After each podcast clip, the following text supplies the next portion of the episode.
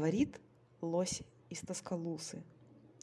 И прежде чем мы отправимся в наше сегодняшнее путешествие, я бы хотела представить э, своего рода дисклеймер, который у меня был подготовлен и каким-то чудесным образом испарился. И вот эта вот водная часть, э, она как-то странно выглядела в шапке всего подкаста. И я просто хочу предупредить то, что высказываемое мной мнение не является мнением специалиста. Оно является скорее попури а, из а, сведений, которые находятся в свободном доступе. А если вы на моем подкасте сталкиваетесь с цитированием художественных произведений без указания авторства, это означает то, что автор – ваша покорная слуга. Давайте начинать. Прекрасной ночи. Человечество в забытии. Да, человечество в забытии. И даже наяву человечество в забытии. Именно так. Но я не сплю.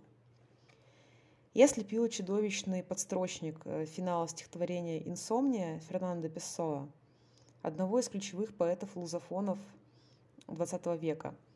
Поскольку сегодня меня постигает неудача в поисках информации – словно все боги, защищающие культурную антропологию, кричат мне «кыш-кыш». Взявшись за нынешнюю тему, я ожидала узреть гору выпрыгивающих на меня с монитора исследований термина «саудай», как минимум на английском языке, но вместо этого я получила кукиш в виде цитат писателей и исследований музыкальной составляющей явления. Ну что ж, э, вперед самодеятельность. Лексема «саудай» входит во все возможные топы непереводимых понятий, которые периодически всплывают в лентах соцсетей. Непереводимых, э, конечно, условно, в подобных списках присутствует вполне доходчивое толкование. Главных недостаток – отрыв от исторического и культурного контекста. Загадочная сауда также часто позиционируется как явление преимущественно португальское, в отрыве от иных лузофонных культур – ну, наверняка вы слышали хит кабардианской певицы Сазари Эворы «Содад» на креольском. Это оно и есть. Наиболее распространенный перевод «Саудад» – «тоска по прошлому».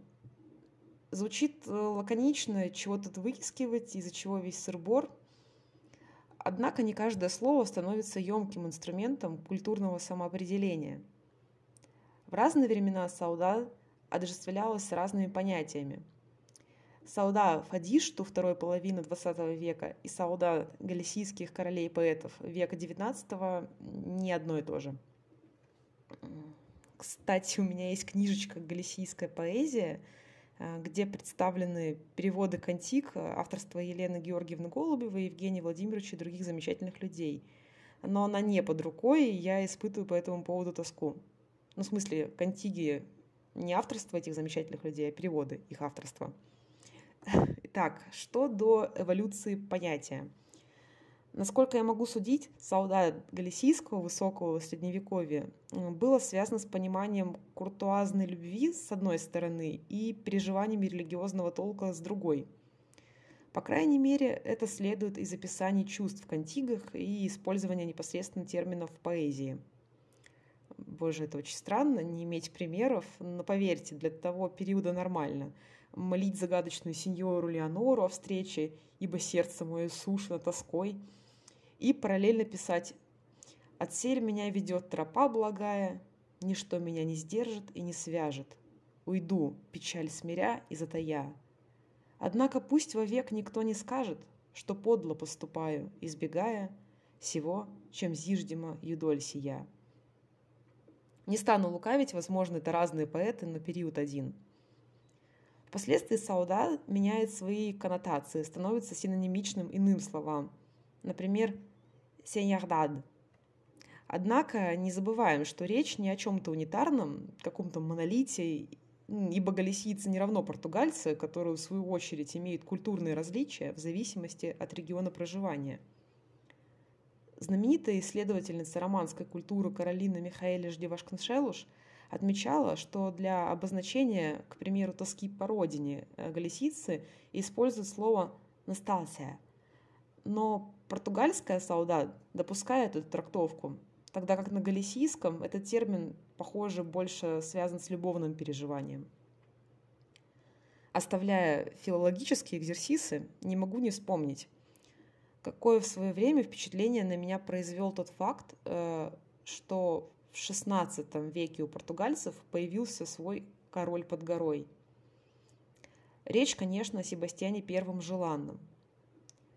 Так вот, э, мое любопытство вызвало скорее не вопрос рождения подобных легенд аж в конце XVI века, все это отдельный серьезный разговор, а личность Себастьяна и историческая составляющая – в вопросе удержания территории Португалия терпела неудачи. Форты сдавались под натиском мусульман, морское сообщение давно перестало быть безопасным.